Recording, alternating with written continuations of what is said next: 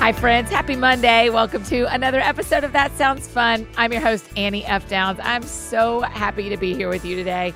Hey, if you get a chance and can rate and review our show, that would be so, so helpful. And share it with your friends. You're especially going to want to share today's episode. We've got a great show for you, especially on a Monday after we've had a football Sunday. We get to talk to Sam Acho. His new book, Let the World See You, How to Be Real in a World Full of Fakes, releases tomorrow, October thirteenth. I think you're going to love it. Y'all are going to absolutely adore this show. But before we jump in today, I want to tell you about one of our amazing partners, BetterHelp. It's no secret around here that I am a believer in counseling. You'll hear Sam say the same. I've been seeing my counselor for just a little over seven years. Yes, like common law, I know. And y'all have heard me talk about her a million times. And I'm just so grateful for the difference it's made in my life. For those times when you feel stuck or anxious or just need someone to help you process what's going on in your heart and mind, BetterHelp is such a great resource. BetterHelp will assess your needs and then match you with your own licensed professional therapist. And once you're matched, you've connected with the counselor in a safe and private online environment. It's so convenient. The thing I really love about BetterHelp is that since it's more affordable than traditional offline counseling and you can schedule video or phone sessions, they really have solved all the obstacles that you guys use usually say to me about why you're not choosing counseling. They even have financial aid available. BetterHelp has licensed professional counselors who specialize in depression and stress, anxiety, relationships, trauma, really anything. And whatever you share with them is completely confidential. You've heard me say it before, but I think prioritizing your mental and emotional health really matters. I want you to start living a more full life today as one of our friends here at That Sounds Fun. You'll get ten percent off your first month by visiting betterhelp.com slash that sounds fun. Join over a million people who've taken charge of their mental health. Again, that's BetterHelp, H-E-L-P dot com slash that sounds fun. And speaking of fun, here's my conversation with our good friend and author of Let the World See You, Sam Acho. Okay. For starters, Sam, Acho? Acho? What happens? Acho. Acho. So it's like nacho without the N, or maybe you could say like macho without the M. That yeah, you should go with macho without the M. That's excellent. Right. Well, well, the funny thing is a couple of years ago, I did a like a Super Bowl commercial just with some friends. Not even like really on the Super Bowl, but we called it uh, Acho's Nachos. So there's this company we made. And so I do, I do have an affinity towards nachos, though they're probably not the best thing to eat if you're a, a pro athlete. Yeah, yeah. I mean, I've this is going to surprise you. I've never been a pro athlete, but I have heard that nachos, like on the regular, probably isn't the best. Every now and again, but just on the regular, it isn't the best. Oh, no. Okay, here's my first question. I'm just going to jump right in on a personal question. I'm stalking your Instagram, mm. and I can't tell how big your family is. I, your your wife, your kids, there's... What's the thing here? Do y'all have like some like boundaries on your family life versus your public life? I'm super interested about what you choose to share and what you don't choose to share. I'll tell everyone anything at any time. That's just how I've always been. Uh, but so I'm super introverted and out there and hey, if you want to know, I'll tell you, I really don't care. But I'm learning. So what people don't know is my wife, my wife is from Nigeria.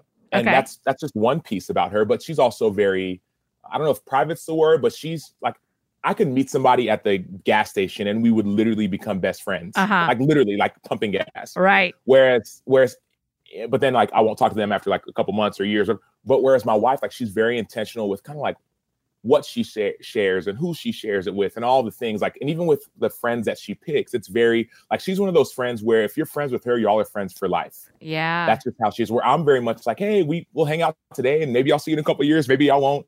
Uh, right. And so, and, so I, and anyway, so with social media, I try to be, and I haven't really asked her specifically, can I share this? Can I share that? Sometimes I do, but with, with her, I don't, I'm not, I'm not always just flaunting her for likes per se. Like I love her. Yeah. And so there, there's a deal where we did a, uh, it was during quarantine. We were doing church, or like we would do church every Sunday at the house. That's yeah. kind of what we did. And yeah. so I remember posting, I had some videos we were recording and asked, hey, can you cool if I post some of this stuff? And she, So this is all on me, right? She said, yeah, you can post some of them, but not all the stuff, like where I'm just straight up worshiping. I don't want, I don't need the world seeing me sure. worship, right? Yeah. And I was like, well, I'm getting a lot of likes. So I posted the one that she didn't want me to post.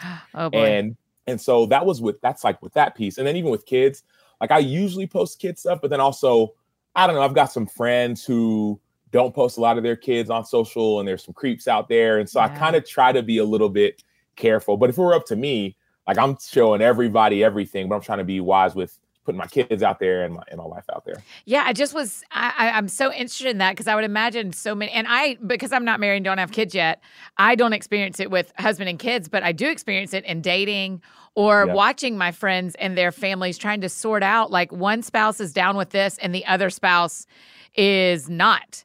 And so, yeah. so th- to me, it sounds like what you're saying is like, there's not these hard set rules in your family, but there's conversations whenever there needs to be.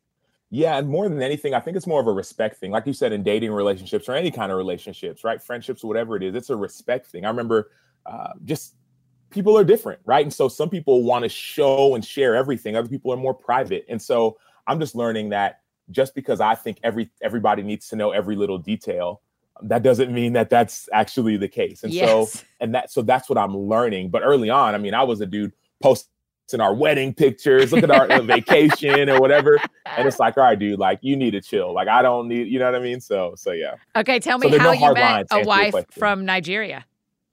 Yeah. So my wife and I, we met, so I met doing medical mission trips. So anybody who's listening who loves Jesus and wants to go serve in Nigeria, right? No, I'm kidding. Yeah. But uh, I'm, we met, we literally met doing medical mission trips. So my wife was, was born and raised in Nigeria, and I, my parents are, are Nigerian. And so we would go every summer and do medical mission work out there. And I actually met because she, I met her because she was, we were both about fifteen years old at the time, but she was actually oh taking care gosh. of my grandmother. Yeah, she was oh taking care gosh. of my grandmother. So she had moved from the city she was living in, in Nigeria, to the village to help to help take care of my grandma. And I remember going over there. This is my first time going on this medical mission trip with my parents. I was fifteen years old, and I remember going there. And there's a, a, an older woman who came with us named Miss Alice. She came from Tampa, and she was uh-huh. you know, on this trip. And we're just talking. It's kind of towards the end of the trip, and she looks at me. I'm fifteen years old. Miss Alice is like about sixty-seven, about almost seventy. She says, "You know what, Sam? You're going to make a great husband one day." Hmm. And I'm like, uh, Miss Alice, you're a little too old for me. Like, you need a, what are you talking about? Right? Like, what do you, and she says, in my mind, I'm like, what is it? But she's like, and you never know, the woman of your dreams, right? We're in the, we're in the middle of a village yeah. in Nigeria. She said, the woman of your dreams might be right under this very roof. And as she says that, my wife Ngozi walks by. Uh-uh. Well, he wasn't, wasn't my wife at the time, but this young right, girl, right. young girl named Ngozi, Ngozi walks by. And she said that, I leave. I don't really talk to this young girl. Well, I go back the next year and the next year and the next year. And I would also go back for Christmas oftentimes to see family, because a lot of my family's still in Nigeria, aunts okay. and uncles and grandma and all these things. And I would see her serving. And so finally, it was my second year in the N F L, twenty-two, twenty-three years old. I go over to Nigeria with one of my teammates. This is a guy who like knows everything about me. And are you like dating other people in the middle? No, I wasn't. I wasn't even dating. The way I grew up, and this is, I mean, obviously, part of the way I grew up, but also kind of my personality. I wasn't really like the dating kind of guy. I was kind of weird and around girls and didn't really, I was not like, I went to an all boys school, ah. uh, private school, college prep. I was super nerdy in a lot of ways. And though I was playing sports, I was super nerdy. But then also culturally, my parents were like, no, no, we don't like Nigerian. Like, you date too many. You uh. don't date just like, oh, let's just go on a date. It's like, no, we're dating to marry. That's the mindset. And so, and though I've, I've other siblings, not going to name any names, Emmanuel, also, but who were just, they, they were just dating just cause. And I was like, no, mom and dad said we can't date. So I wasn't really dating at all. But the thing was, people were, I was, I was, you know, hanging out with girls, and it was almost this thing where it was yeah. like, man, like maybe this could be the one and whatever. Right. And it was one of those things where I had a coach who, who looked, and he was a uh, follower of Jesus and uh, strength coach for the, for the Arizona Cardinals. And he, we, we didn't go to the same church, but he invited me to his church one time. And he was like, man, you got to meet this girl.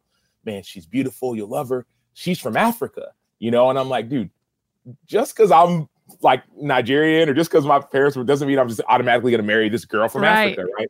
And so, but, um, and Africa's a pretty big continent, you know? And so, but it was that, and I would go out and I'd meet girls and all these things. And I was like, man, it's something didn't, I had this desire to be married, but also yeah. was like, is it is it the, the girl at the restaurant who's serving sushi? Is it sure. the one I meet at the mall? You know, and so finally I go over with one of my teammates named Calais Campbell. He's six foot eight, three hundred pounds, right? But he's the nicest guy in the world. And he knew everything about me. He was my best friend, right? Yeah. And he uh, knew all about my likes and dislikes and all the things. And so I go to Nigeria. Funny enough, uh, there's a, maybe this is a different story for a different time, but there was another girl they tried to set me up with. This Olymp- the girl who was in the Olympics, whatever. Another Nigerian girl? No, no, no. Just a, uh, just a like Olympic athlete. Just Got like, it. Uh, like okay, okay, okay. Were like, oh, there's this girl. And like, they knew that I would, you know, like I'd been like kind of saving my, I was, I was a virgin. I was waiting until marriage. Yeah. Right. And they're like, there's, there's this girl, she, she's a virgin and she's an Olympic athlete. She's beautiful. And, and, uh, and I was like, guys, just chill. Like I'm, I love, just, just chill, bro. All right. And so, but I go to Ni- well, I go to Nigeria, Calais, my teammate, comes with me, and we get off the plane and he sees Ngozi, and he stops me and he says, bro, who is that? Huh? He said, he said, he said, she is beautiful. Are, are y'all related? And I'm like, mind you, on that flight over there, Calais was telling me about a girl that he had been falling in love with. So I'm like, okay, you were telling me about this other girl. Why are right. you looking at her? Like, you need to back up. All right. I said, I said, no, we're not related. Her name is Ngozi. We've known each other for years. He said, bro, what are you waiting for? Oh, my what are you, gosh. What are you waiting for?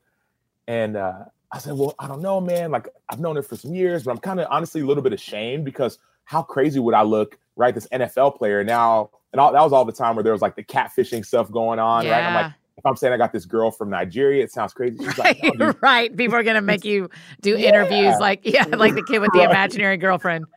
Right, right. right. He, he said, he said, uh, he said, no, dude, what are you waiting for? Like, this is, she's everything you've ever talked about and more.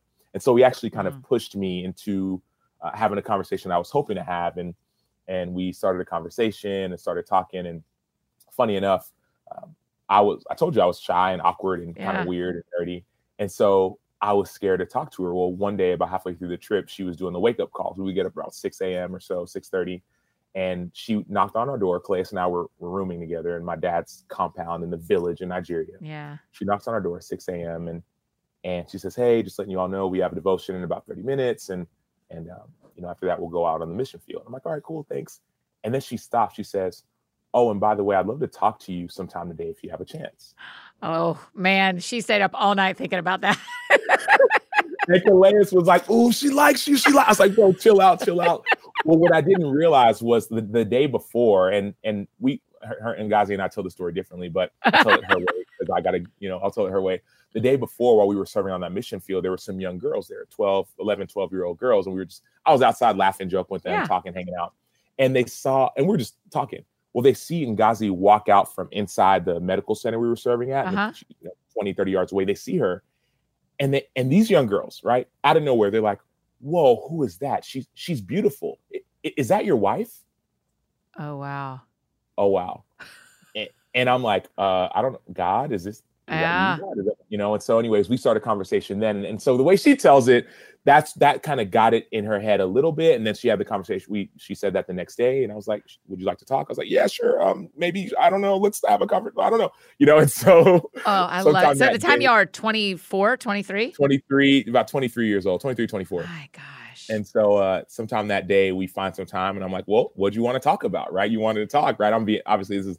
Oh, you're not playing it so cool. You're such a monster. No, I, I was scared. I was scared. I was not playing it cool by any means. I okay. was like, I don't know.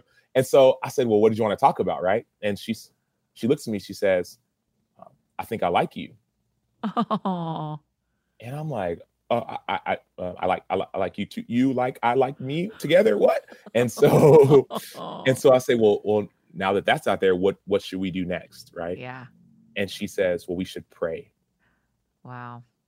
We should pray.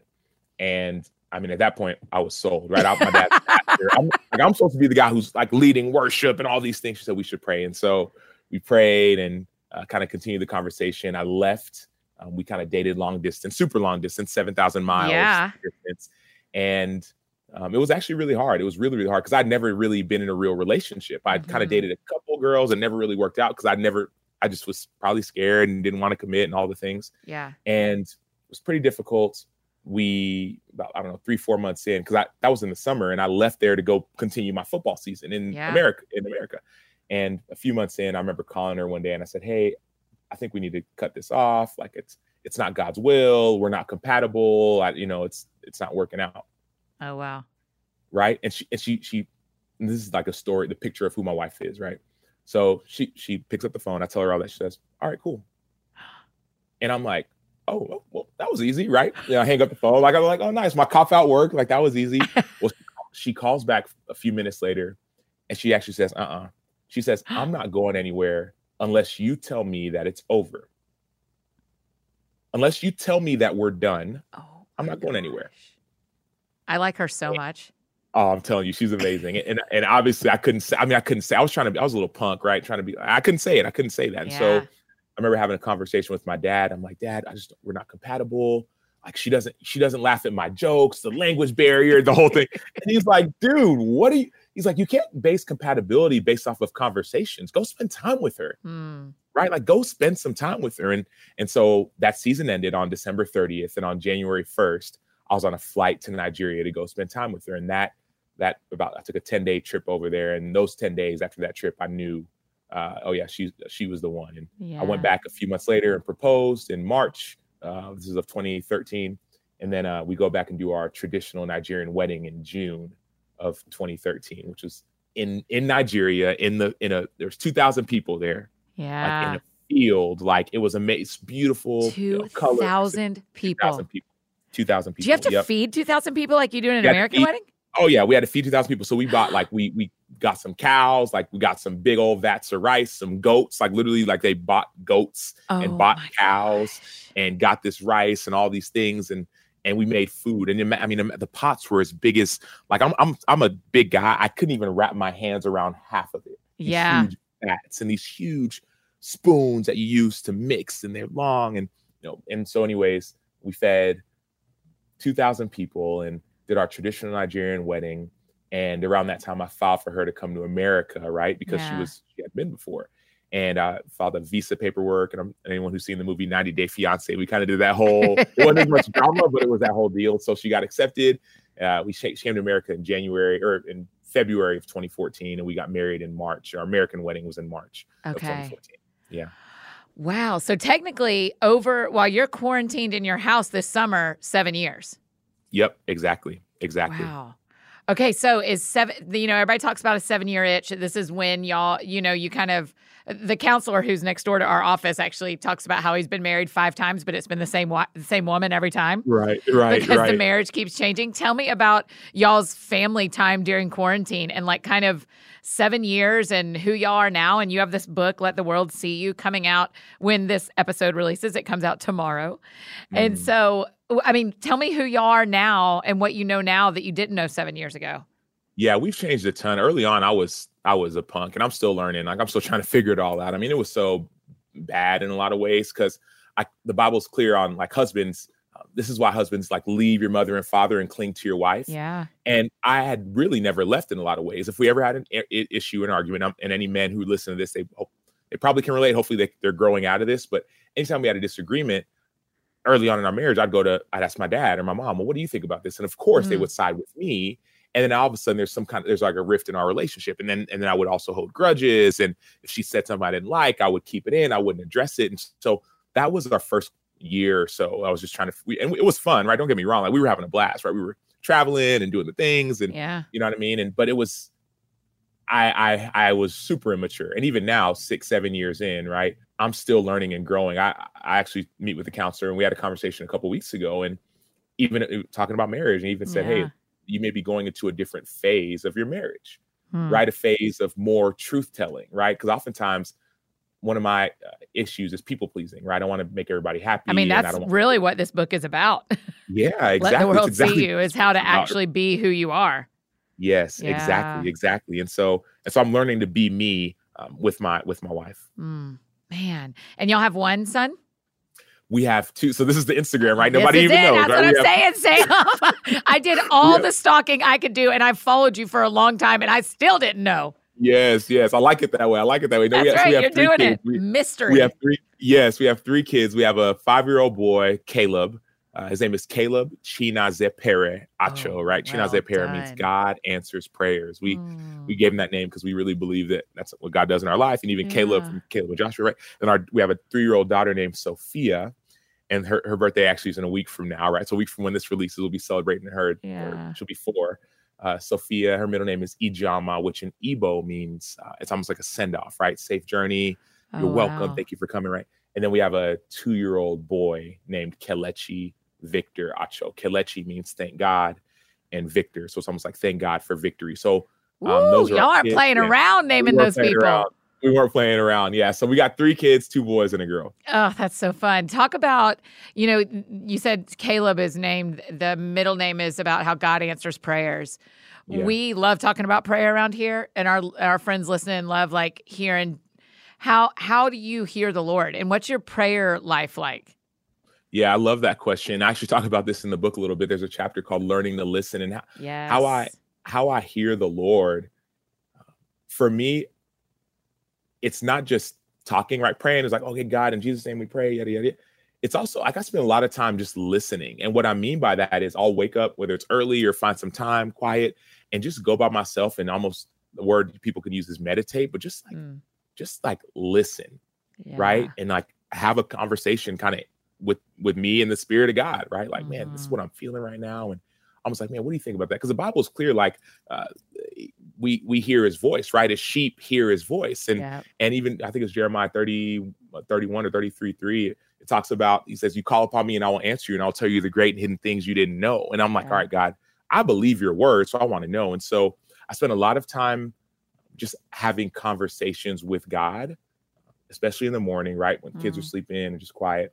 And then a, a couple of times a week, I'll spend time just going through scripture and just trying to really remind myself of, man, what does, like, what did Jesus actually say? Mm. Right? We have these stories. I remember, you know, we have these stories that people say, and, you know, these eu- euphemisms people give, and it's like, oh, it's in the Bible. It's in the Bible. It's like, is that in, really in the Bible? Right? Uh-huh. Is that really what, you know? And uh, uh, K B has a song that just came out, and he said, man, you you really want to be like Jesus, you may have to go flip some tables. You know what yeah. I mean? Like, Jesus isn't just this, you know, super kind. Like, he was flipping tables, and he was calling out injustice, and he was speaking up for those who couldn't speak up for themselves. And so mm-hmm. for me, hearing that voice is going through scripture. One, it's, it's meditating and like listening to the Spirit of God, that peace that you feel right through situations. Two, mm-hmm. and then also sometimes it's just co- having conversations with friends. I mean, I'll get calls with most random times at a time where I'm really struggling with something or feeling something. Someone will call and give me a word of encouragement, or I'll be in an Uber or something, and it'll be like, dude, that's exactly what I needed to hear. Hey friends, just taking a brief pause in our conversation with Sam to share about one of our partners, Ritual. You know we do our best to take care of ourselves around here, mind, body, soul. And one of the ways I intentionally focus on my physical health is with Ritual vitamins. We deserve to know what we're putting in our bodies and why. And that's why Ritual's founder is on a mission to reinvent the vitamin industry. She and her team of scientists at Ritual have like obsessively researched each nutrient in their visionary women's multivitamin, carefully choosing forms that are like absorbable by the body, but they've also tested their formula. Science-backed isn't just a buzzword over there for them. It's the standard. They don't use any mystery additives, which I appreciate, no synthetic fillers, and no shady extras that can be found in some traditional multivitamins. Their delayed release, no nausea designed capsule is made to be gentle on an empty stomach. So no worries if you take them in the morning, even if you haven't had time for breakfast. And y'all know how I feel about that mint essence tab in every bottle, which means no nasty aftertaste, and it smells so nice when you open it. Taking your vitamins is a minty fresh experience. You know I love that.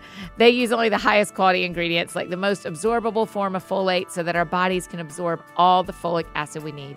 Daily changes can lead to big results, so start small today. Ritual is offering our friends ten percent off your first three months. Try it out, satisfaction guaranteed. Go to ritual.com slash that sounds fun to start your Ritual today. That's ten percent off during your first three months at ritual.com slash that sounds fun. And now back to our conversation with Sam. How do you know, uh, people ask this a lot when we, when our guests and friends will come on the show and talk about hearing God for themselves.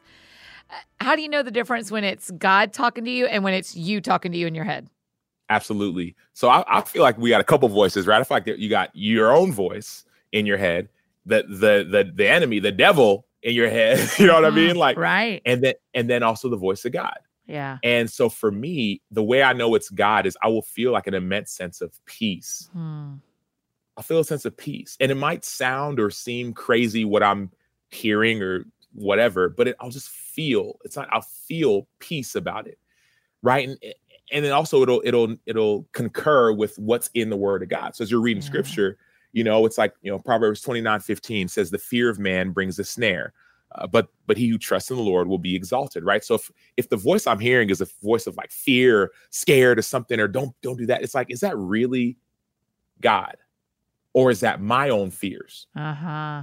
Right. So, but if I hear a voice of like, hey, I'm with you, I'm with mm. you, do not be afraid, or almost a sense of like, it's okay. Mm-hmm. Then I know it's the Lord. Right. And so, uh, and then obviously if it's like confusion and lie, like, it's like, you know, that's not, that's not, that's not God. Yeah. And you, I mean, three times now you've quoted scripture that helps you know God's voice versus any of the other voices. How, tell to me about memorizing that, and, and why is it important for you specifically to have, you know, scripture like that, like in you, not just in the book that you own? Yeah, funny. Well, the last one I just read off of a thing that I wrote down this morning or two days ago, right? Yes, but, but, good. Um, it's just right in front of you. It's exactly, for me, it's writing it down. So for me, re- when I was uh, single and, you know, early in my, even in my N F L career and just had all this time in the world, I remember. And I, I say time in the world, it's really not. Like I didn't have, I was. You can say that. I'm aware that I have far more time for Annie than you have for Sam. no, That is it, not but, offensive to anyone single. We recognize we can wake up when we want to wake up. Yeah, but there is a deal of maturity, I will say, right? Mm-hmm. A deal of like maturity of like, you could yeah. be married and immature, single and immature, have kids yeah. and immature. So for me, like, it don't matter. Maturity is maturity, right? That's and time right. management and all the things. And so I remember there was a time where I would like get up and just like, go through scripture and like write down the verses and memorize mm-hmm. them or whatever. And for whatever reason, I started to get away from that. I really did. Mm-hmm. Like, and I don't know if it was when we started having kids or whatever. And I, I think, I think when that happened, I felt people have this um, fantasy of like what it's like sometimes to have kids or to be married. It's not always it's what it's cracked up to be. Mm-hmm. Cause for me, I know when I, when we had our first son, like so much of the things I didn't like about myself, I saw in him. Mm. And so talk about fa- pain and frustration and all the yeah. things. And so I've noticed when I get away from scripture, that's when things don't really go well with me. And I've noticed when I when I feel like stressed out, oftentimes the only thing that'll get me back to like sanity is going back to the word of God, right? Or listening to music, right? I love uh, Hillsong and Lecrae and everybody and, yeah. you know, listening to music or just writing, right? And so those are a few things. But without that, I'm like, man, I'll just be, it'll be all bad, all bad for your boy. Right. Do you still journal? I do. And, and journaling for me, it's not like daily. Like for me, it's just like I'll find seasons of life or times in life where I just need to write, write. I don't need to write. And call it journaling, call it what you want. I know some people, it's like, okay, every single day, like got a date. That's not me. I'm more like, bro, I'm stressed out. Like I'm struggling. I need a pen and a pad. I need to just start writing down what's on my heart. And so oftentimes, you know, oftentimes I'll, I'll just be writing and it'll be talking about, man, like put it this way. I just pulled this up. Yeah. Um, about you're about to read so to us from your journal. That feels like a real exclusive media hit I'm like, we're getting do right I, here. Do I give it to him or do I not? This is the Andy Downs. This is Andy Downs. So I gotta, I gotta come correct. So on June fifth, this is right after we saw what we saw with you know George Floyd was killed and yeah. uh, and uh, Ahmaud Arbery and um, and then also the protests and rioting and looting. I wrote this. I wrote, my heart is heavy. Seeing the devastation, seeing the people. My heart hurts, mm. and I know exactly what to do, how to channel that energy, how to be obedient. But it's going to cost me something. It may just cost me everything. Mm. Before that, I right on that same day, I wrote, I feel like we're all so close, so close to the freedom that God has for us, so close to the joy we've been chasing, so close to the dream. Years ago, Israel was close to the promised land, yet they all wanted to go back. Why? Because freedom isn't free. Freedom costs something. Hmm. It costs time, it costs resources, it may even cost you your life. Freedom isn't free, but I feel like we're all so close. So wow. for me, Annie, yeah, like that's like, like that was my heart. I'm glad you wrote a book. I'm glad we got a whole set of that because that is that is really profound. Yeah, yeah, and it's funny because I wrote that down and I don't go back to it often, but a few days later, and that's when me and some friends got a chance to go to the west side of Chicago, and we yeah and God opened up all this all these doors, but we got a chance to purchase a liquor store and turn it into a food mart in Chicago, right? Yeah. That I didn't even know this was going to happen, and it blew up. It's got like a million people that talked about yes, it. Yes, we can like watch. We, there's a video on YouTube, right? We can watch yeah, it. Yeah, yeah, you can watch it, and and it's funny. I didn't know that was going to happen, but my heart wrote that, yes. right? And even with the book, like that was an outpouring of my heart. And so, do I journal daily? No, but but is writing therapy for me? Yes. And also, I mean, and, and that is a very real life example of journaling a prayer and then watching God answer it. You may have forgotten how deep that prayer really was for you if you wouldn't have written it down. Mm. But because mm. you wrote it down and then you saw that happen just days later in Chicago, you're like, oh, that the Lord answered what I pray. Yeah. Yeah. Do you journal? Oh, yes, man. I like I'm al- almost every day. I try to write mm. something down. Not I haven't been. It, that hasn't been every season of my life, but for the last probably five years, I try to journal almost every day.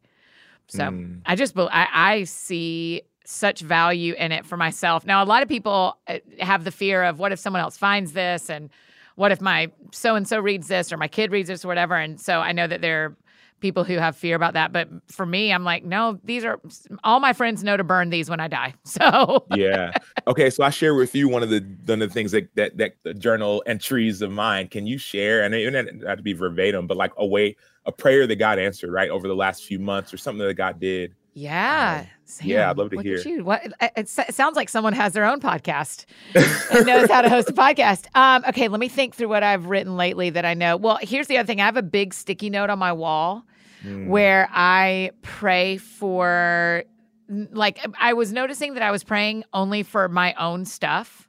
mm. And I was like, I don't ever, I tell people I'll pray for things and I forget to. So I got those real big sticky notes mm. and I hung them up in my room where I read and pray. And, and so I have all my friends' names and what's going on in their lives and what to be praying for them up on the wall. And mm. when the Lord answers something, I literally wrote answered and I put the date. Wow. And so, and I've only done it this year. I've done it since the start of twenty twenty, which is hilarious. And so in my mind, I've been thinking like, okay, in December, do I start a new one? Like, well, I move this one to the side and start a new one and transfer over. All that to say, there's one on there of a friend whose kids had, or whose baby had a heart transplant, mm. and they were praying he would go home before Easter, and he went home on like, like literally three days before Easter. They got Let's out of the go. hospital. Yeah, that's so awesome. And so I wrote answer that, and then he like someone broke up with me, and I was like answered. Like I don't yes. like it, but yes. answered. I can write answered over his name because that's not gonna be. That the Lord answered my prayer. I said, I put hit that person's name up there going, Lord, is this you? Is this, mm. is this your story you're telling? And even though I don't love the answer, it's still the answer, mm. right? So those are the two that come to mind.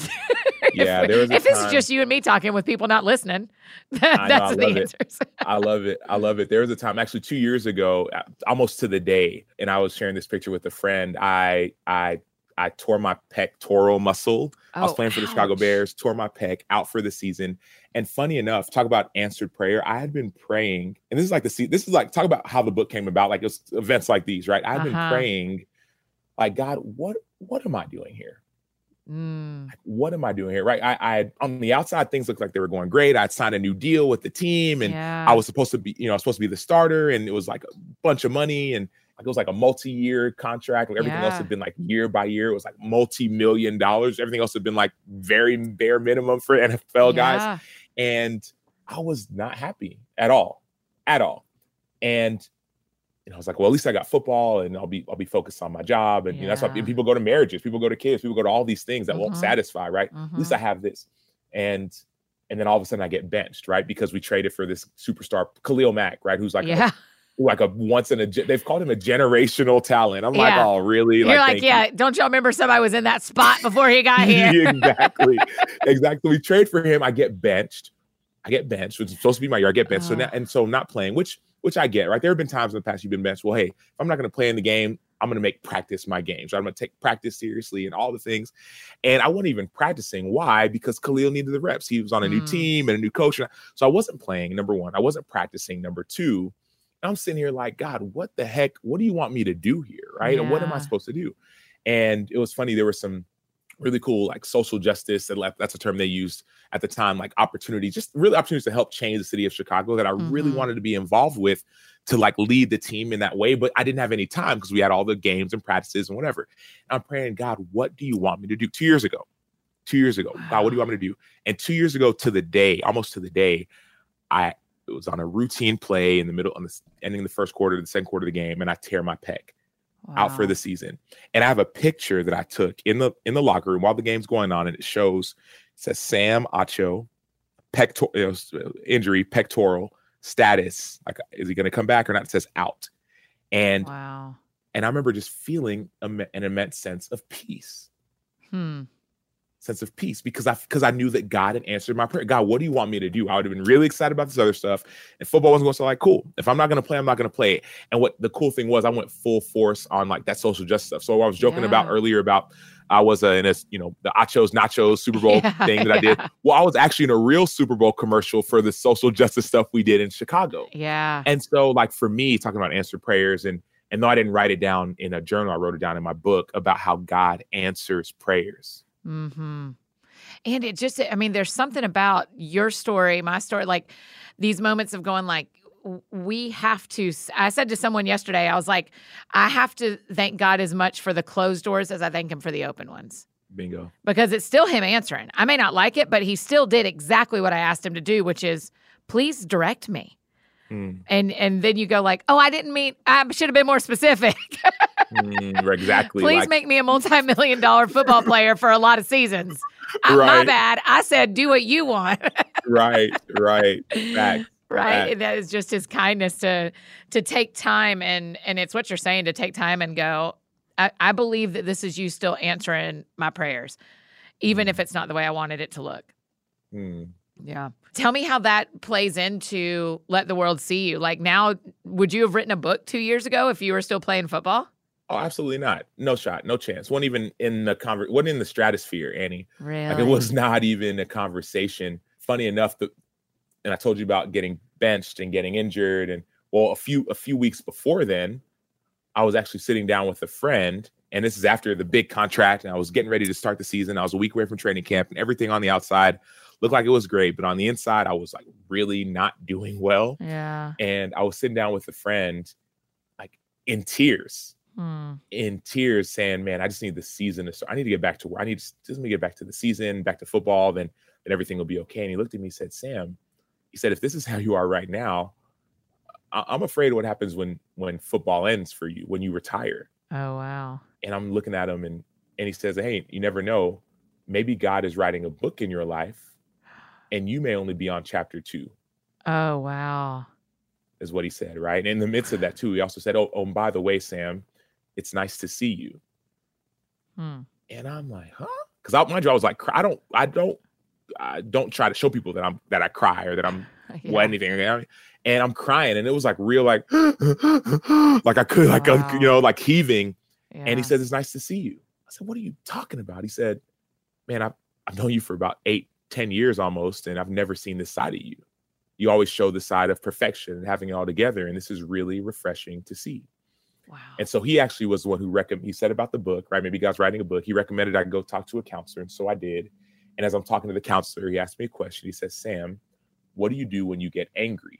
We're talking here about like how, to, how did the book even came about too. Yeah. He said, what do you do when you get angry? And I look at him and I say, well, look at him, put a smile on my face and say, well, I, I just, I, I don't get angry. Huh. He says, well, I mean, come on, man. What do you do when you get angry? And I say, I just, I just try not to get angry. Mm-hmm. And he says, well, everybody gets angry. Sure. What do you do? And out of nowhere, I start crying again. Wow. And he looks at me and he says, it's nice to see you, Sam. And oh, by the way, get used to hearing that. Wow. You're like, are you preaching into my life right now? And so the next day, he, he, he actually was the one who recommended I start journaling, start writing, yeah. and start even listening to music. And, you know, because I, you know, I listen to music just to get pumped up for games, not just ca- uh-huh. casually. I'm not, you know. And so, so the next day, I, that day, that night, I met with him that morning. That night, I report to training camp, and we kind of do a team meeting. I go back to my dorm room, and I'm, I start journaling and writing. And now I'm in tears again, right? Why am I crying? What is going on, yeah. right? I felt like God was coming after my heart, And I and it was just so gently and so kind and so loving. And I was like, leave me alone. Like, I, I'm good. And and so I go to practice the next day. We have our what's called a conditioning test. We kind of run around and see if everybody's in shape. And, and so I finished the conditioning test. Most of the guys had gone into the locker room, took a shower, went to go get some food. And I just went in there and I just sat down, just sat down, plopped down in the chair. And one of my teammates saw me. And he said, hey, Acho, you good? And usually, usually I would say, oh, I'm, I'm, I'm fine, or I'm just yeah. tired or whatever. And I look at him like, man, I'm not, I'm not doing good. Mm. And he looked back at me and said, hey, man, you about, you got to let that out. Like, whatever's going on inside of you, got to let it out. Wow. And so I started crying again. Man, this is wild. The timeline of this, how this is all just happening. Literally, it was like a, it was like an avalanche, right? Yeah. So I start crying again, and another teammate walks in and he sees me. Mind you, talk, we're talking, you know, he, the counselor said, right, listen to music. And the night before, I was writing, I was listening to all these, you know, worship songs about God's yeah. love and His kindness. And the, the next day, right, I'm crying. My team, another teammate walks in, he sees me, and immediately he goes to his phone, which had the playlist on the locker room, like the sound, sound, you know, the mm-hmm. speakers on the locker room, and he changes the playlist from the country or rap, whatever kind of music was going on in there, to worship music. Oh, wow. To, and not only any kind of worship music, it, it was the same set of songs that I'd been listening to the night before. No joke. God. Songs about God's love for me, songs about His kindness and His care. And, mm. and I start really like, it's now I'm really like crying. Yeah. And he, and he looks at me and he says, hey, Ach. I look up, he says, it's nice to see you. Oh my gosh. And I'm like, are y'all, is this like yes. a cool, like, are y'all, what is happening? And so, and so, I mean, fast forward. And after that, I was like, you know, I'm done, done with the tears. I'm done with, I'm done. Right. So I go, so I go, you know, go to, you know, go to, the, go to our room and I go to sleep. I wake up the next morning. Now I'm like, I'm not listening to any of this worship. I'm not listening to any of that. Right. right. I throw on some. So I think I threw on like a Lecrae song, a song called What You Mean. Like, what you mean, what you, it's like a, like, boom. And I got that on in my headphones, going to practice. And that song was on in my headphones. My, I had the plug-ins and my phone was in my pocket. And all of a sudden, I thought I had it on repeat, but the song changed when it, when it mm. ended. And the song changed from What You Mean to a song called When I Lost My Heart to You. Mm. Song by Hillsong United. Yeah, of course. And mind you, this whole time, I felt like God was just tapping on my heart. And so that song came on. I started feeling these emotions come up and I'm trying to turn, trying to change it. And it's not turning off. Like, it's not going back to Lecrae. Like, it's not. Oh, and, gracious. And they had us on these golf carts that would take us to the dorm, to the practice. I said, hey, stop the cart, stop the cart. And so I get yeah. off the cart. I take my headphones off. I'm like, I'm not doing this right now. Yeah. And and funny enough, the night before, I texted to, you know, two of our staff members from the team. And I said, hey, um, y'all just pray for me because I don't know what to do with these emotions, right? Mm. I just, that was not important. So I kind of get myself together, put my headphones back in. I go back to practice. And I, and as soon as I walk towards our locker room area, I see one of the staff members. Her name is Jen Gibson, uh, one of the staff members who I texted the night before. She's our team dietitian and she's a believer as well. Uh-huh. And she had texted me. I saw her text message that was response saying, hey, God is for you. He's with you. Mm. Like, we're not going anywhere. Kind of thing. And I see her. And all of a sudden, I feel the avalanche start to start again. And so I I like rush behind some corner and she follows me and I'm crying, crying, crying. And it's, it's almost like as if the Spirit of God was on her, because she just put her hand on yeah. my shoulder and said, like, it's okay. God's with you. He loves you. And I was like, and I was like, no, I don't know what's going on. It's okay. It's fine. I kind of like, and I'm crying, crying, and kind of get myself together. And we're kind of walking back around the corner to where all the guys are. And she says, hey, Sam, honestly, we're all going through some stuff. This is actually the same time and place where I found out that we lost our baby, right? She had a miscarriage, mm. right? This is the same time, this time last year. And I heard that and I just got so mad. I turned back around like, God, why are you like, these are, we're good. These are good person. What do you do? Like, it's not fair. Yeah. You know, Jen, my, Jen's like, no, no, Sam, go, no, no, other way. You got to go this way, right? Practice is this way. Yeah. It was just this seat. It was just like, I was allowing God in. Yeah. I was allowing him in. And so, well, he um, wasn't, to, he wasn't giving you much of a choice, Sam, based on right, that story. Right. Right. But you did have to let him in. You're right. But man, what I, a pursuit story. Yeah. Yeah. And so that's kind of like how the, the idea of the, you know, all these things about what it means, you know, this nice to see you, nice to see you, yeah. nice to see you. And then fast forward, I, I mentioned I, um, something happened with my wife actually, where we had our third child, Kalechi Victor was born. Yeah. And funny enough, and, you know, was he was a big old baby, like ten pounds, six mm-hmm. ounces. Like he was a huge boy. Yeah. Third, it was a third C-section, and and he came out fine. Everything was good. This is kind of like a week or two after all this that you've heard. Well, I'm in the hospital with my wife, right? I, sure. I said I'm going to spend the night with her, right? twelve hours after my youngest son was born, I wake up in the middle of the night in the hospital, right? Because I'm there with her, sleeping yeah. on a little chair thing, to a room full of nurses and a doctor and my wife screaming in excruciating pain. Oh my gosh. And I'm like, and I've been, I've done hospital visits before, right? Sure. Oh, I'm a celebrity. Yeah, yeah, yeah. Like, you're and a I've, pro but athlete. I've seen the, yeah, I've, I've seen the nurses rush in, but I've never, it's never been me in that room or my yeah. wife. And, and so she apparently it was uh, like they had some complications. She had blood clots and they had to go and do another surgery to remove these blood clots. Wow. But I didn't know what was going to happen. I was scared, like freaking out, God, what is going on? Yeah. You're talking about how do you hear God's voice? And I'm like crying out, and they wheeled her off, right? Because they were like, she was like, I don't want to do another surgery. They're like, do an- I'll do another one. She said, I want to do another one. And she's like, I don't, I'm not, you're not putting me to sleep, right? Hmm. You're not, I'm not doing that. And they said, they said, ma'am, if we don't put you to sleep, you may not make it. Oh my gosh. And so you know, my wife is a, she's very strong-willed, but she, she let them take her. Yeah. Yeah. And so I'm sitting there like, God, what is happening? I didn't sign up for this. Like, yeah. what is going on? Is she yeah. going to, and, and I, I said, God, all I, like we've been doing Bible studies, all the things about hearing about God's power and it's telling the wind and the waves to cease yeah, and all sure. the things and raising Lazarus from the, I'm like, God, just say the word. Yep. And she'll be fine. Just say it. Just say the word. And I, and as I'm yelling, screaming, I just felt this, heard this voice, piece of, she's going to be fine. Hmm. And I'm like, cool, fine, good. You know what I mean? Yeah, and, so, yeah. and so that happened. And then she came back and she was okay. But then, like I said, I got benched a few weeks later, got, you know, tore my pec a few weeks after that. I lost a mentor, a good friend who was a, a great friend of mine, and he passed away. He died from cancer. Mm-hmm. My house flooded a few weeks after that. I got released from the team. I mean, all these things. All and this so is happening about, in like a month's in period. Like a few months span. Oh my span. Gosh.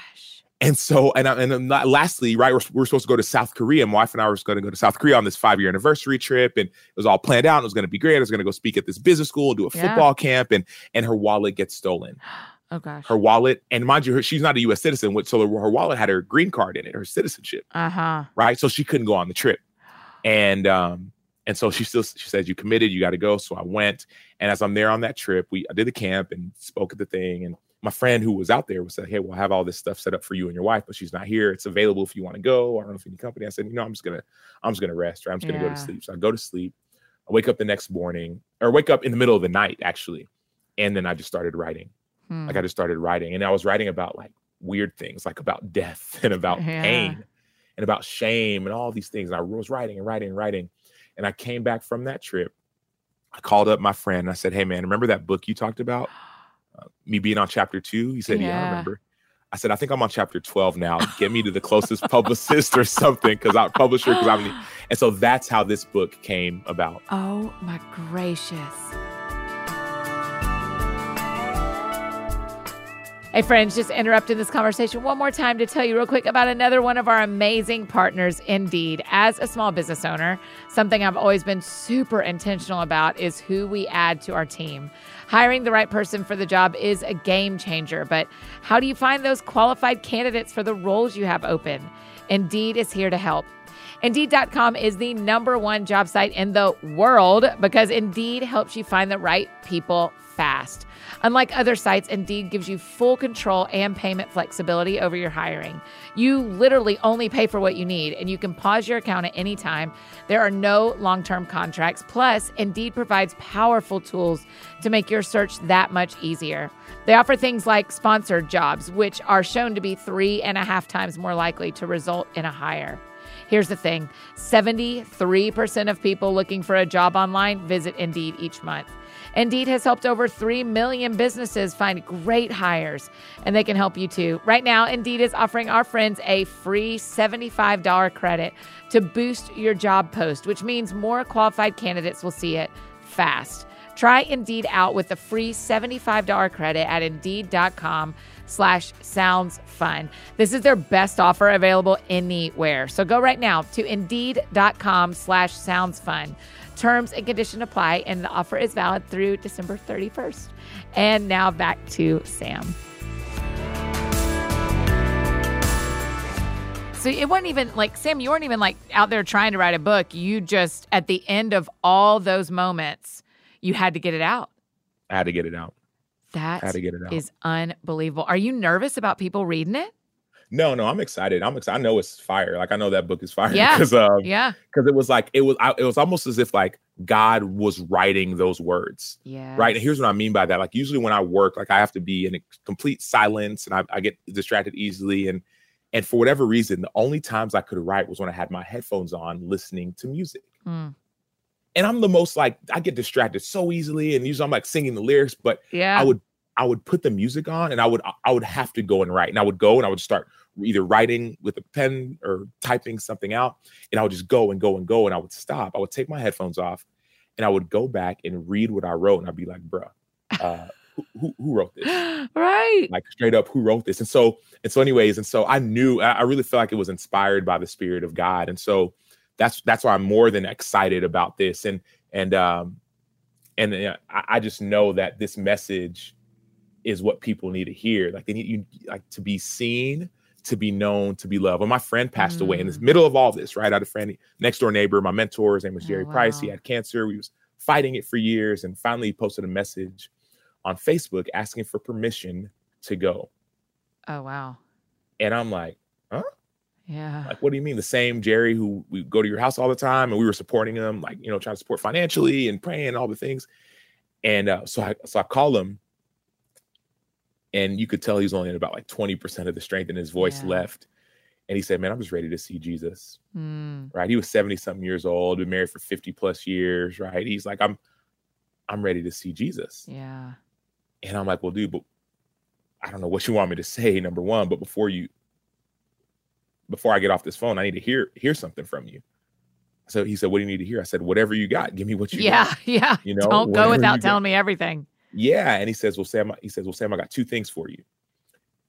He says, the number one, the most important thing you can do on this earth. It's what I've learned in my seventy plus years on this earth and my fifty years being married, and all the kids and the ministry and all the things. He said, the most important thing you can do is to get to know Jesus mm. intimately. Intimately. He said, you will get no greater joy in this, on this earth, in this life than when you get to know Jesus. And God gets no greater joy than when you're getting to know Jesus intimately. Mm. Spend time with him, Sam. Get to know Jesus. There's nothing better. And he paused. And I'm like, all right, you, you said two things. Like, come on, like, what, right. You know? And he said, the second thing I want you to know, this is, mind you, Annie, Annie, this is in the midst of all that I was going through. Yeah. And pain and frustration, sadness. He said, the second thing I want you to know, Sam, is that you are worth getting to know. Oh, wow. Never forget that. You are worth getting to know. And so my hope, and he, those would be the last words I heard from him. He, he would actually would slip into a coma a few days later, actually got on a flight to go and see him. Mm. And that same lady, Jen, I, I actually, his wife called me. And, yeah. Um, his wife called me and said he's in a coma. And Um, I remember I got to say goodbye essentially, and I'm mm-hmm. I went slit, slit, slit, you know, snuck into Jen's office. Now I'm crying again, right? Saying bye to my friend, and I'm like, what do I do? Because we have practice and all the things. And Jen looks at me after, as soon as I hang up, she says, Sam, no one's gonna be mad at you if you go and see your friend who's about to die, sure. right? Like no one's gonna yeah. something. What are they gonna say? And so I get on a plane, and uh, I for- unfortunately I just missed him. Um, mm-hmm. He had passed away right before I got there, but um, like, but those words are etched in my heart. It's not even etched. It's more like, you know, David and Goliath, you write the story, like it says, like when he put the the sling, the, the, the slingshot, like, yeah. like the stone yeah. sunk in Goliath's head. Like those That's words right. sunk into my heart, right? Yeah. You are worth getting to know. And so my goal for anybody who reads this book or who picks up this message, this is why I'm excited about it. I'm not nervous. It's because I want people to understand, like I got a chance to understand that they are worth getting to know. You are worth yeah. getting to know. Get to know Jesus and understand that you are worth getting to know. Man, that's a, I mean, that is profound for so many people. And the idea that it's all wrapped up in Let the World See You. And we can, uh, one of my favorite things about books is we can put it in someone's hand. And when they read it, they go, oh, I should call Annie and ask her about this. It like, it's mm. always a conversation starter. Mm. And so what a gift it is that you have written this for us. So I am super thrilled for our friend. And anytime an N F L player writes a book, I'm like, yes, more books that dudes will be excited to read. Yeah, yeah, yeah. I'm so thrilled. Listen, you know what we need to talk about when you just reminded me that you played for the Bears is Lecrae and I just had this conversation about what happened with the Falcons. Oh, we could talk about it. Sam, let's just I'm have laughing. a little minute. I don't minute. mean to laugh, Andy. I don't mean to laugh. Listen, let's just have a minute of the Home Team Podcast, yes. your sports pod you do with our friend Steve Carter and another friend of the show, another Sam. Yeah. And so the three of y'all have a sports pod. Yep. And Steve doesn't even call y'all Sam, right? What does he call both of y'all? Well, he calls he calls he calls Sam. Well, he calls Sa- Samantha Ponder. He calls her Ponder. And he calls me Acho. So, because we have an argument, I'm like, Sam, because people say, oh, I love Sam. I'm like, what Sam do you love? Yeah, Is it there's me two Sams you know? here on the Home Team yeah. pod. yeah, Let's yeah. just talk sports for just a minute. Absolutely. What about the Falcons? Yeah, I mean, that was... Uh, you had to love it. Are, it's fair. You're a bear it, in your yeah. heart. Well, not not that I loved it per se, but it's more of like a hangover. It's I didn't love it because I, because I, I, Mitch is a homie, and I didn't like the fact that Mitch got benched. Like, I uh-huh. thought that was a... trash move. Like, you can't yeah. do, you don't bench somebody two weeks into the season right. after having one bad series. Like, it doesn't make any sense, right? If you're gonna do that, start with Nick Foles from the beginning. But anyway, okay, that's there, right. right. Say that. Neither here nor there, right? But um, but um, I was, you know, I'm not a, you know, I'm not a, you know, drinker, but the uh, the Falcons are still hungover from that twenty sixteen. I remember that twenty seventeen Super Bowl loss to to the Patriots. The twenty sixteen season, twenty seventeen Super Bowl. The right, idea that February. You start with, do you remember? Is laughable because I can still tell you what I was wearing the day yep, that yep. we were winning the Super Bowl at halftime and lost to yeah, yeah. Tom Brady, to, virtually. To Tom Brady. To yes. Tom Brady. Y'all were up by, I think, maybe twenty-eight to three? twenty, yeah. yeah, twenty-eight to three. So y'all were up yeah, by I remember. I had my Deion, I had my Deion Sanders jersey on. I know. oh, yeah. And the lose, and so to lose that game, I mean, that's almost impossible to come back from. And so then that was twenty, that was a twenty sixteen season, twenty seventeen season, y'all came back and made the playoffs. But lost, I believe, in the first round. Yeah. And then mm-hmm. the last few years, y'all just been trash. I mean, I hate yeah. to say it, but y'all just been trash. Very personal. Right? Y'all but yes, been like, you're not wrong. Like last year specifically, y'all started off, I think, one and six or zero yeah. and seven or something, and you came back, yeah. right? You came back and and like saved the coach's job, right? You saved Dan Quinn's job, but in all and no player on that team. Y'all, y'all can't win anything anymore. Matt Ryan is super talented. Todd Gurley's there, and he's awesome. And Julio is Julio, and Calvin Ridley's yes. really good, and. And the defense is fast and all the things. And Raheem Morris, the D C, is like a really good D C. But there's no getting over that. After that loss, what happened? What y'all did was y'all tried to put the blame on the coaches. Y'all fired the offensive coordinator, fired the defensive coordinator, fired the special teams coordinator, right? And then y'all tried to get some new players. And but the mm-hmm. thing is, like, there's a confidence piece, right? So so Atlanta, that was that was three years ago.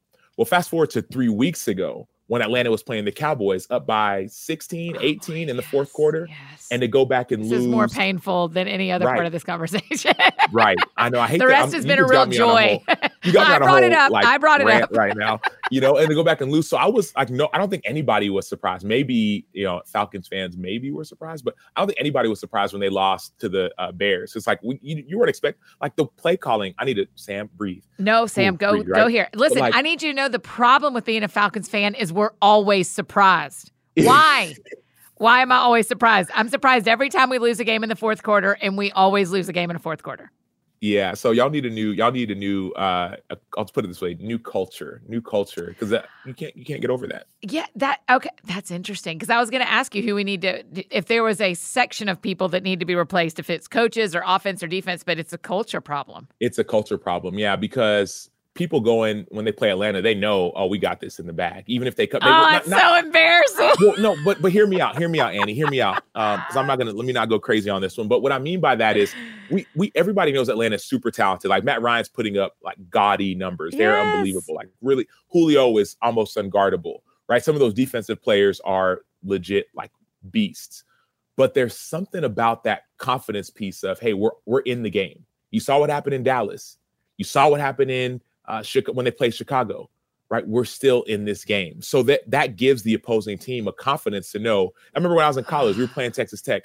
Like we were down by twenty-one in the fourth quarter. We we knew. And we you were played win. for we Texas, were, right? I played for yeah, I played for University of Texas. And back we went to the national championship and and all the things. Like we were mopping up, you know, all the other teams, right? And so we knew it's like, where we this is this is Texas Tech. At the, I mean, I'm, and they're better. They're I'm sure they're better now, but mm-hmm. we knew we were going to win. We came back and we scored twenty-four points in the fourth quarter and we won by three.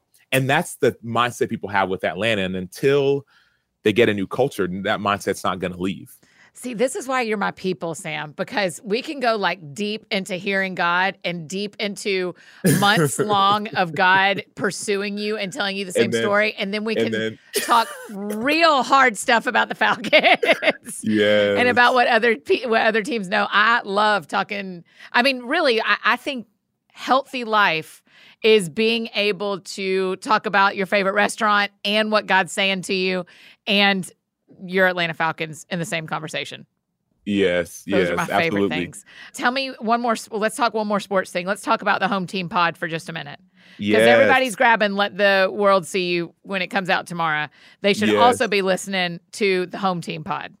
Yes, absolutely. So the Home Team Podcast, I'm me. I'm really excited about it. It's me. It's Samantha Ponder, who's a host of Sunday Countdown on on you know, E S P N, and then Steve Carter, who's the man. He's an itinerant pastor. He lives out in in Calais. He has a really cool, uh, you know, series on I G called The Evening Psalm. Oh, isn't it beautiful? So it's it's unbelievable. Yeah. So it's a, it's a it's a it's an intersection of sports, faith, culture, and social issues, right? And even family too, because we're all uh, parents, yeah. and, you know, married, and all the things, and but also we love sports. Uh, we love Jesus, and we also we we you can't ignore what's going on in culture, and so yeah. uh, that's our podcast, and we love it. We uh, it's funny, the day we started, and this will be my last little story about the podcast, but we had the idea and kind of got our assembled the team, and we were going to meet up in Arizona to go and record mm-hmm. day one of the podcast, and mm-hmm. it wasn't even going to be a real episode. It was going to be let's just like see if we even like each other and see if this is yeah. even going to be good. And I was getting ready to get on the to go to the airport uh, for to record the next day, and and that's. we have found out that Kobe had died. Oh, wow. Unexpectedly. So yeah. nobody knew. Nobody knew. Like, obviously, it was like one of those things where it came out of nowhere. It wasn't like he was sick or anything. It was a helicopter crash. Him and yes. Gianna and I believe nine other people died in this helicopter crash. And so I remember getting a text from Sam saying, hey, guys, like, I don't know if I can do this tomorrow. Mm. We're like, and, and people wonder, like, man, who, like you didn't you didn't play with Kobe. He's not one of your friends. What is it? What do you... Why do you care so much? But like for me and for Sam, even for Steve and for anybody who loves basketball or yeah. even sports, like Kobe was an icon mm-hmm. in so many ways. And yes, there was like, there was, I, b- I believe we're all beautiful and broken, right? So I think there's some, there's some brokenness as well in him, but just looking at what he did on the court, like the majesty of what he did, mm. right? To see him gone and even what he's doing off the court, right? Yeah. I'm not ignoring the, the, the, the brokenness, right? There's brokenness sure. there, but like to lose him, it was jarring. Like it didn't mm-hmm. seem real. Mm-hmm. And so I remember we got on, I got on the flight, landed, and I was even scared to get on the flight because I was like, man, helicopter's going down. I don't know about this. Uh, right. I was on Spirit that day too. I was like, man, I don't know about the Spirit airline. you know yeah, what I mean? Right. And so, um, and so we landed and, and I was like, hey, if we don't need to do this, like that's totally okay. Like, and Sam responded, she's like, no, let's just, you know, I'm good. We pushed it back a little bit. And that first First episode, it's a, it's honestly like a two-hour episode. Wasn't yes. even supposed to be recorded, but we just were talking about Kobe and about life and about heroes and villains, and and we were talking for like an hour and a half, and then we were like, hey, maybe we should press record. No, so we, yes, I'm so serious. And so we pressed record, and then the, what you hear on episode one is that conversation. Mm-hmm. And so really, we call it the Home Team Podcast, but in all reality, we call it like the Home Team Small Group because before we even press record.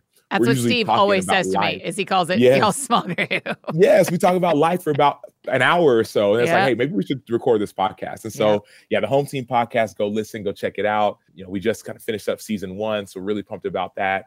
Uh, and, that's, and you know what I actually uh, loved about it is y'all started in February. First episode is middle of February. Mm-hmm. And then from March till July, there are no sports. Pandemic. And you're a sports pod, right? But what it did, what it did allow was the space for us as listeners of your show to mm. hear you talk about racial injustice and mm. to hear you talk about the pandemic and to hear you talk in real time about what's going on in America. And even there's a whole episode called Shelter in Place. And mm. each of you tell your story on a whole episode that probably wouldn't have happened in April if there would have been playoff baseball. Right. And and so it just feels like at, my overarching theme about your life and this story is that the Lord just does exactly the right timing in a real visible way with your life. Mm, amen, and amen. and that seems really true even with the Home Team Podcast, that everything lined up. And now y'all are talking about sports and we get to hear yeah. you do this deep dive stuff uh, on all sorts of different sports things too. But I, but because y'all set the pace of, we talk about our real lives and we talk about racial injustice and we talk about what's going on in America, anytime that comes back around, your audience isn't going to be like, what a weird left turn. They're like, no, this is who we know they are already. Mm-hmm. I love that. I love that. And this is coming Beautiful. from the podcast, like queen over here now. I listen, hey, I, I'm I, a I huge fan that. of y'all. Yes, you know that. Yes. Hey, is there anything we didn't talk about that you want to make sure we cover? I got one more Man, question for you, but anything else? Yeah. Yeah. Well, uh, you can go with the question, but, uh, And then, and then, I mean, the biggest thing is I'm just pumped about this book, man. I just can't wait. Tomorrow, right? Yeah, go, tomorrow. Go get the book, read it, leave a review. I can't wait. But uh, but that's, I mean, that's literally like my joy. Yeah. Okay, I'm going to tell you my big piece of advice that our listener friends have heard me say fifty-five times at this point. Mm. When, tonight, the Monday night before your book comes out on Tuesday, is the night you should celebrate. Don't wait and see what kind of numbers happen. Don't wait and see who shares it and whether mm. every famous person you ever met tells people to read it. What you need to celebrate tonight is you were obedient and you mm. did the work and you did what ninety-nine percent of people who dream of writing a book don't do. Mm. And so tonight's the night you eat big. Tonight's the night y'all get a cake. The night mm. before a book comes out is the night you really celebrate because you've already been obedient. God's already pleased. He's not Amen. looking for a list. He's not looking for how many books are sold or how many influencers do what they do. You've already pleased him, and y'all should celebrate before the book comes out. Amen. I got you. So, I received that, and I'm doing it. Y'all party. Um, okay, the last question we always ask, Sam. Well, for starters, you know you are welcome back here anytime. Please, please come on back anytime. But the last question we always ask, because the show is called That Sounds Fun, tell me what y'all do for fun. Man, so what we do for fun, with especially with my little five-year-old, we play a game, and it, I don't, it's not. It's getting less and less fun the bigger he gets, uh-huh. uh, and he's a big kid, right? But we play a game called the fight game. Okay. And so it's literally like him just tackling me or punching me or pushing uh-uh. me. Right. So that's what, like with my with my son, with my daughter, she just loves like she just loves like taking care of people and yeah. things. And so it's like, daddy, daddy, I want to, you know, eating. Fa- she calls it fank food. Right. Oh. So she makes food, like, fank food. And uh, my little two year old is he just he's just a you know, he's a victor. He just does his thing. He just conquers things. And my wife and I, what we love, we love to eat. And yes. so like. The and y'all are in stuff, Chicago, right? Well, we're actually in Texas now. We're spending, oh. we're, you know, because of the pandemic or because the pandemic, we were in Chicago. And we had been missing our family for a bit. So we said, let's just go yeah. and spend time with family. So we went back to Texas and and we've been spending time with uh, my my family and my wife's family. Now, they, a lot of her family moved from Nigeria and a yeah. lot of them are in Texas. So what them. part of Texas are y'all in? So we're in Dallas. We're in Dallas. Okay, where are you eating? Tell me the tell me the places that y'all are like, if yes. y'all have a date night and you got your oh, masks on, where are you going to Hey, eat? We got one tonight. We're going to a restaurant called Hillstone, and my wife loves okay. it. It used to be called, well, there's a restaurant called Houston's, which a lot of people know oh, yeah. from Texas. And so the Houston's we used to always go to, I, I, they just closed down because the people who own the land, like they just shot up rent like three times oh, what it wow. was. Maybe because of pandemic, so they're like, hey, we're out. Maybe because yeah. of COVID. We're out. And so we go to Hillstones every Thursday. You're going to catch a, at, catch us at Hillstones, and that's where we go. So we love to eat, um, love to kind of just dream. We'll, every now and again, we'll get a chance to find like a court and play basketball yeah. and, or race or something. She's super competitive. My wife is the most competitive person. So that's what we do for fun. That's funny that a professional athlete's wife is the most competitive person in the family. Hands down. Absolutely. Absolutely. I love it. Well, Sam, I can't wait to tell everybody about the book and to make sure they grab a copy. Thanks for making time to do this today. I'm so grateful. No, thank you so much, Annie. It was so much fun being on with you. We'll do it again, man. Absolutely.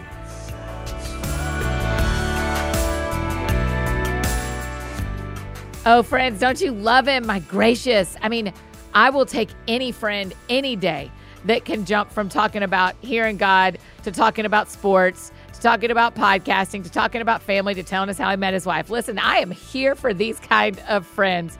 His new book, Let the World See You, releases tomorrow. Make sure you go ahead and grab a copy for yourself, for any of your friends that you think would enjoy hearing the story. And even as you're thinking toward Christmas, what a great book to add to the pile of things you're given to the young men in your life, to any athletes in your life, really to any of us that are growing in our faith. So make sure you grab a copy or a few of Let the World See You. And make sure you follow Sam on Instagram. Tell him thanks so much for being on the show today. And if you haven't checked out Home Team Podcast, you should, you should. I love it. I don't think it's a stretch to say it's my favorite sports pod. I absolutely love it. Hey, if you need anything else from me, you know I'm embarrassingly easy to find. Annie F. Downs on Instagram, Twitter, Facebook, and as always on YouTube at Annie F. Downs T S F. Like that sounds fun. And I think that's it for me today, friends. I hope you have a great week. Go out or stay home and do something that sounds fun to you. And we'll see you back here on Thursday with another broken-hearted Atlanta Falcons fan. Lecrae will be here with us on Thursday to talk about his new book as well. We'll see you guys on Thursday.